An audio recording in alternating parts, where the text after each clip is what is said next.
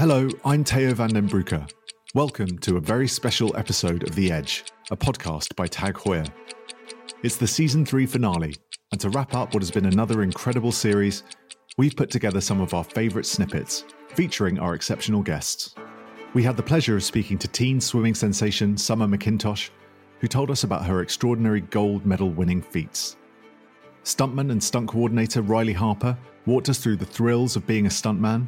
We also caught up with racing driver Alexander Rossi, who recounted his victory at the 100th running of the Indianapolis 500 as a rookie. And tennis ace Petra Kvitova uncovered the secrets of her long lasting career.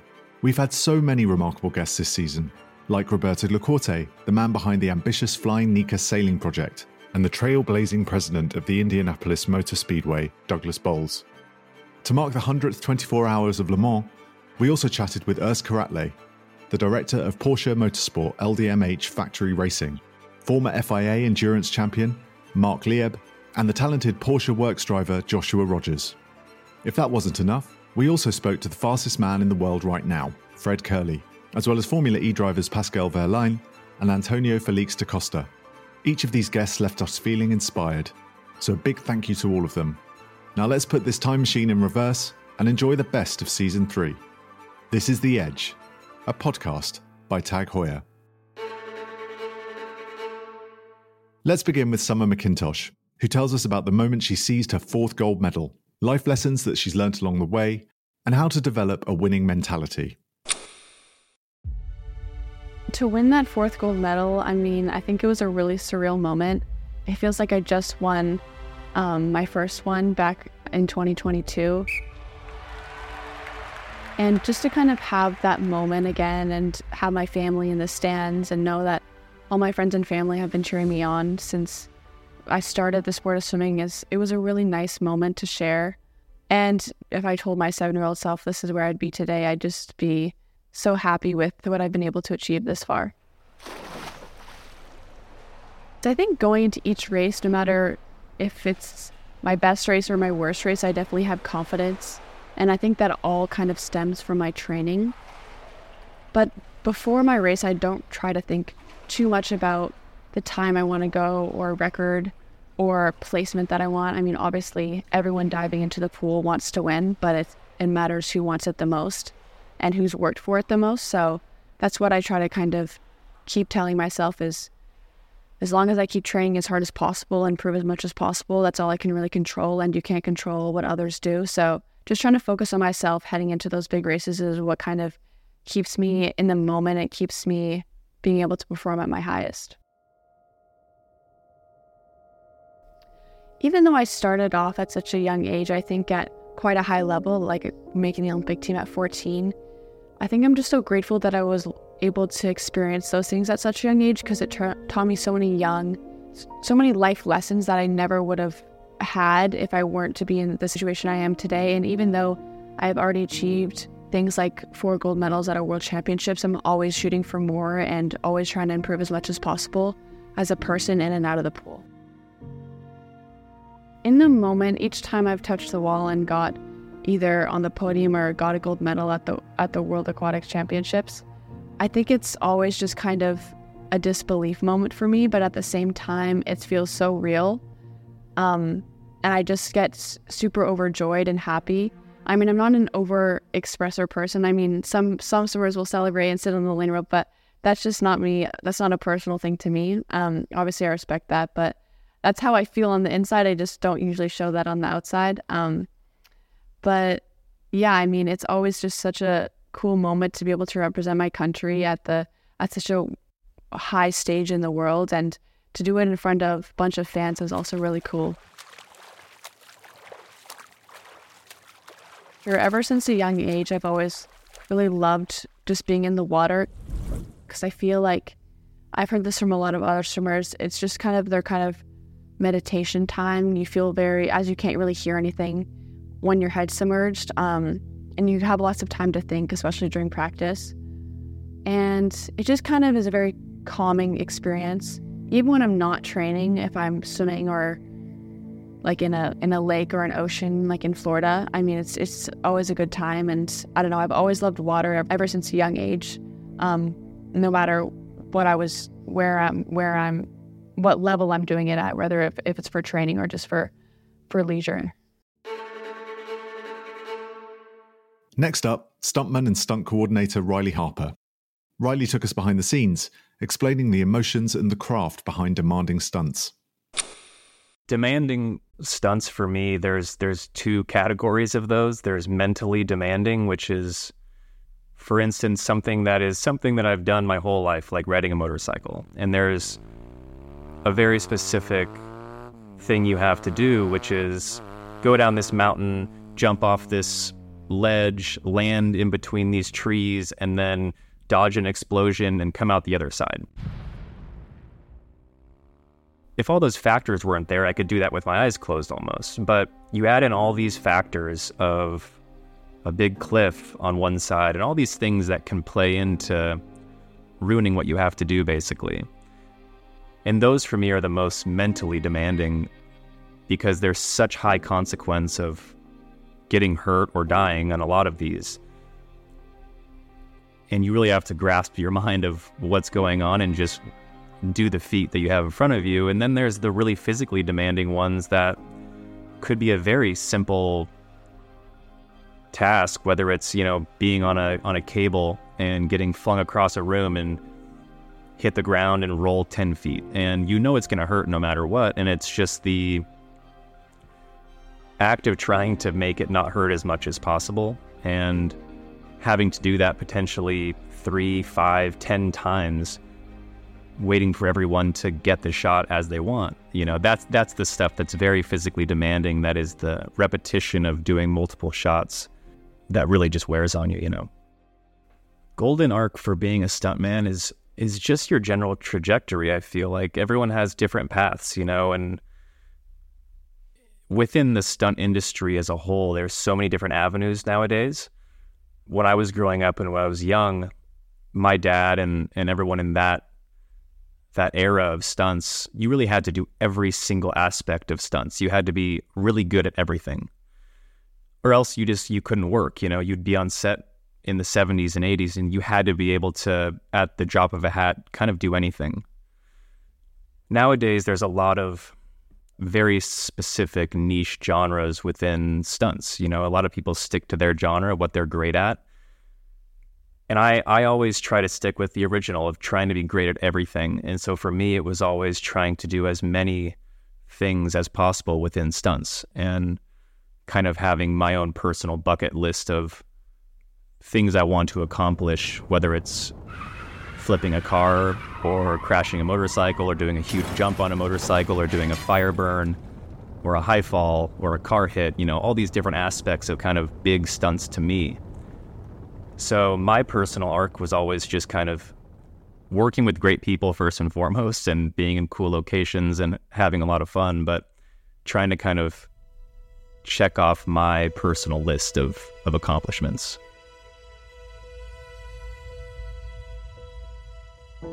Every job is, is challenging for sure, and every job has its own its own challenges in every aspect. But for me, that one of the biggest challenges is just being gone and not being home and being, you know, living somewhere new all the time and always being surrounded by the same people in the same environment. And it's really fun in that aspect but it's also kind of you know tiring. You want to be home you want to be with your family or your friends and like that whole side of it is always challenging. But i would say individual jobs um, and just really demanding ones. There's one uh, point break which is a really bad remake of the original point break and we shot that in austria and in that sequence, we shot all of the motorcycle and car sequences for the movie, or majority of them, I should say.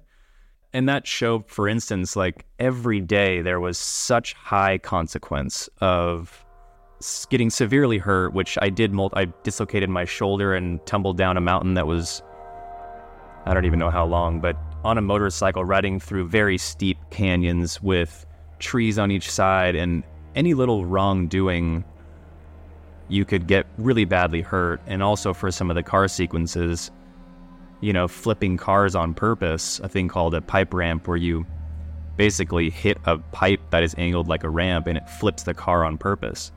and you tumble down the road and and we did that and there was probably a thousand foot cliff on our right on a little two lane road with no barriers or anything to like keep you from going over the edge and that job just comes to mind as being an extremely every day you had to be so on top of your game and just on top of it to make sure you don't make any small mistake because there's such a high consequence, you know. Alexander Rossi is the man who won the historic 100th running of the Indianapolis 500 as a rookie. We were lucky enough to speak to him about his iconic win and how that moment shaped his career.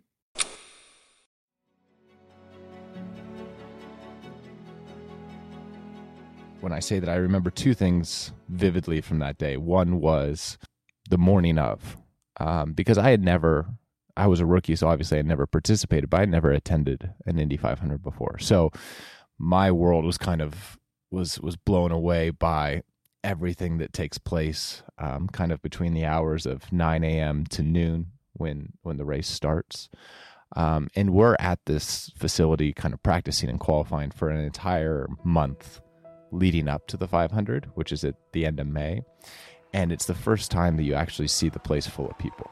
And it's it's the one moment I think in you know my life where you felt like you were kind of a like a rock star i guess is the easiest way to put it you know there was there was just so much kind of fanfare and excitement around you know you as being one of 33 drivers that were that were participating that day and um, you know I've I've been fortunate enough to, to to race in some amazing events around the world and none of them really quite match the level of the 500. So for me, even if I didn't, you know, if I wasn't the lucky one to win that day, I still would have walked away from my first 500, you know, falling in love with the event and uh, wanting to come back for more. In 2016, you know, I didn't know any better. You know, I just went into it and kind of my only expectation and my only goal was to to finish the race. You know, it was my first 500 mile race. It was my second race that I was ever going to do um, on an oval. And so I went into it probably with a, a lot of um, naivety and I was pretty relaxed compared to everyone else just because I didn't I didn't really know the significance of the event. Now that, you know, I'm seven going on eight years removed um, from from that day, you know, it's hard not to kind of get I guess enamored with with what this race means and and your desire to win it, right? So you have to treat it like any other race because ultimately that's all that it is. It's just another IndyCar race. Just there's more people watching, but ultimately everything else is the same. And you have to to to perform at your best. You can't really get caught up in the moment, but at the same time, you know, you're you, you have to remind yourself of of the position that you're in and how fortunate you are to be one of 33 racing drivers in the world that gets to do this race and so you have to enjoy it still so it's it's kind of finding that balance between just going out there and who cares it's another racetrack with another race car and you just got to go win to kind of taking in the experience and enjoying it because you only you only get so many of these for me that day let's see um, one of the traditions here is like a bomb goes off at 6 a.m. to signal that, that the gates are opening. So that wakes you up. And then, you know, you kind of have your coffee, your breakfast, whatever. And then we would always go and watch the Monaco Grand Prix because um, that would be on kind of at the same time that we would be kind of just sitting around doing nothing. So you'd watch that and you kind of watch that with your team and teammates and you'd be in the engineering room and there was this like as every kind of 30 minutes passed getting closer to race time like the everyone got quieter and the anxiety level kind of starts to go up. Um, so the race is just a nice way to to kind of think about something else. Um, so you'd watch monaco and then you kind of have your final discussions with your engineer so the big thing about the day of indianapolis or, or of the indy 500 is you're trying to choose a, a downforce level. So what that means is because it's oval, um, you know, the the least amount of downforce that you can run and still be full throttle for the entire lap is obviously better because less downforce is less drag and, and a faster speed. But the problem is this track um, because the speeds are so high, is very, very sensitive to wind, um, to wind speed, to wind direction, also to um, the track and the ambient temperature.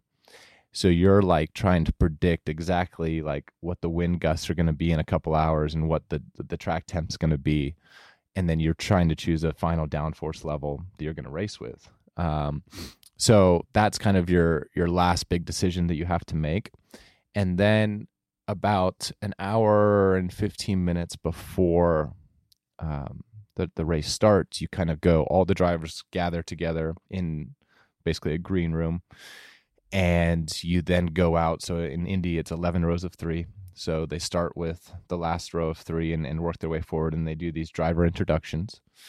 And that's in, on the front straight in front of, you know, I think 130,000 people sit on the front straight. And then they kind of do like a, a group photo and then it's the first the first race before the race is everyone then there's like there's two restrooms that like you have access to. So all 33 people like rush to these two restrooms um, to do what they need to do, and then you kind of make your way back out to the grid, um, and then that's when kind of all of the pageantry of the 500 starts.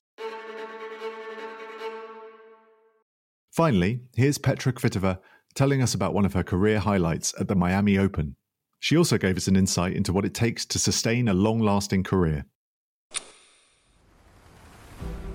My highlight of the season was uh, definitely Miami Open. That's uh, for sure the biggest title uh, of the season. I I won a title in Berlin as well on, on my favorite grass. Uh, so it was a great one too because some friends came. It was pretty close to Prague, so uh, they came to watch. So it was like totally different, but uh, Miami Open was the highest one.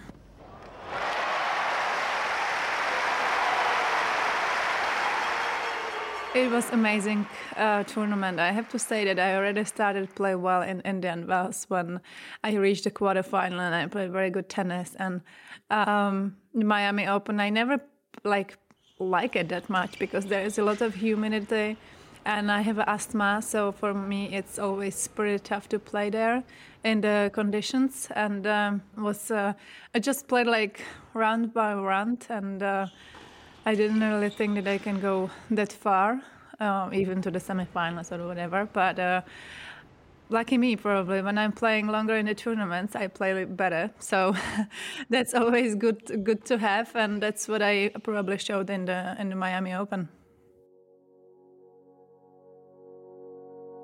One tournament finished with the title and going to the next one it's totally different story. It's, to, it's different conditions different courts sometimes different balls different players in the draw and so so i think yes when you're playing well of course that you're gonna have a bigger confidence but on the other side everybody wants to beat you. Especially being in top 10 it's something which you are a target for everybody, and everybody wants to beat you. Uh, when you win a Grand Slam, it's the same thing. So, I think it's really it's both sides, and and the tennis is tough in it because we have just one year to defend all the points from the previous year. So I think it's it's really pressuring all the time. So when you win a title, the next year you have to defend it. So it's like it's great to win a title, but on the other side, next year it's like, uh oh, okay, mm, this and this points, it's here. Okay, let's let's see. I always thought that I'm gonna lose, so it's always a big surprise if I win. I I'm not the one who has too much confident and you know thinking that oh okay I'm gonna win this tournament and and so. Uh, so I never have this mentality. It's it's my mentality, and everybody has a different kind of of it. Um, yeah. United Cup was a great event. I really enjoyed it. I love team competitions, and especially with the men combined was uh, something something else, a different level, and I really enjoyed it. Um, so it was a great start. Even I played great tennis over there, and uh, I I felt pretty well. But unfortunately, the Australian Open didn't um, go the way I, I wanted. I lost in the second round, but um, I think overall the beginning of the season wasn't that bad.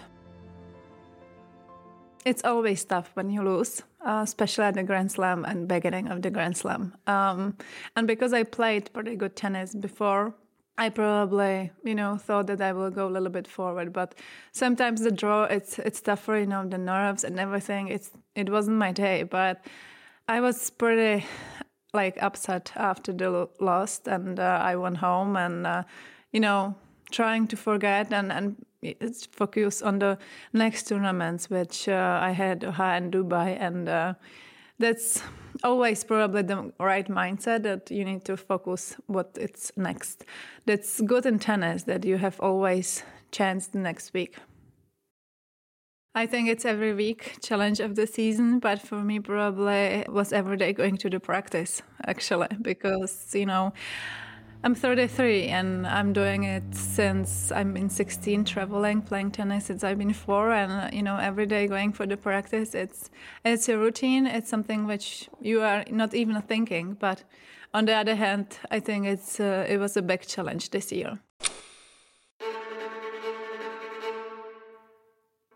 That's a wrap on season three of The Edge.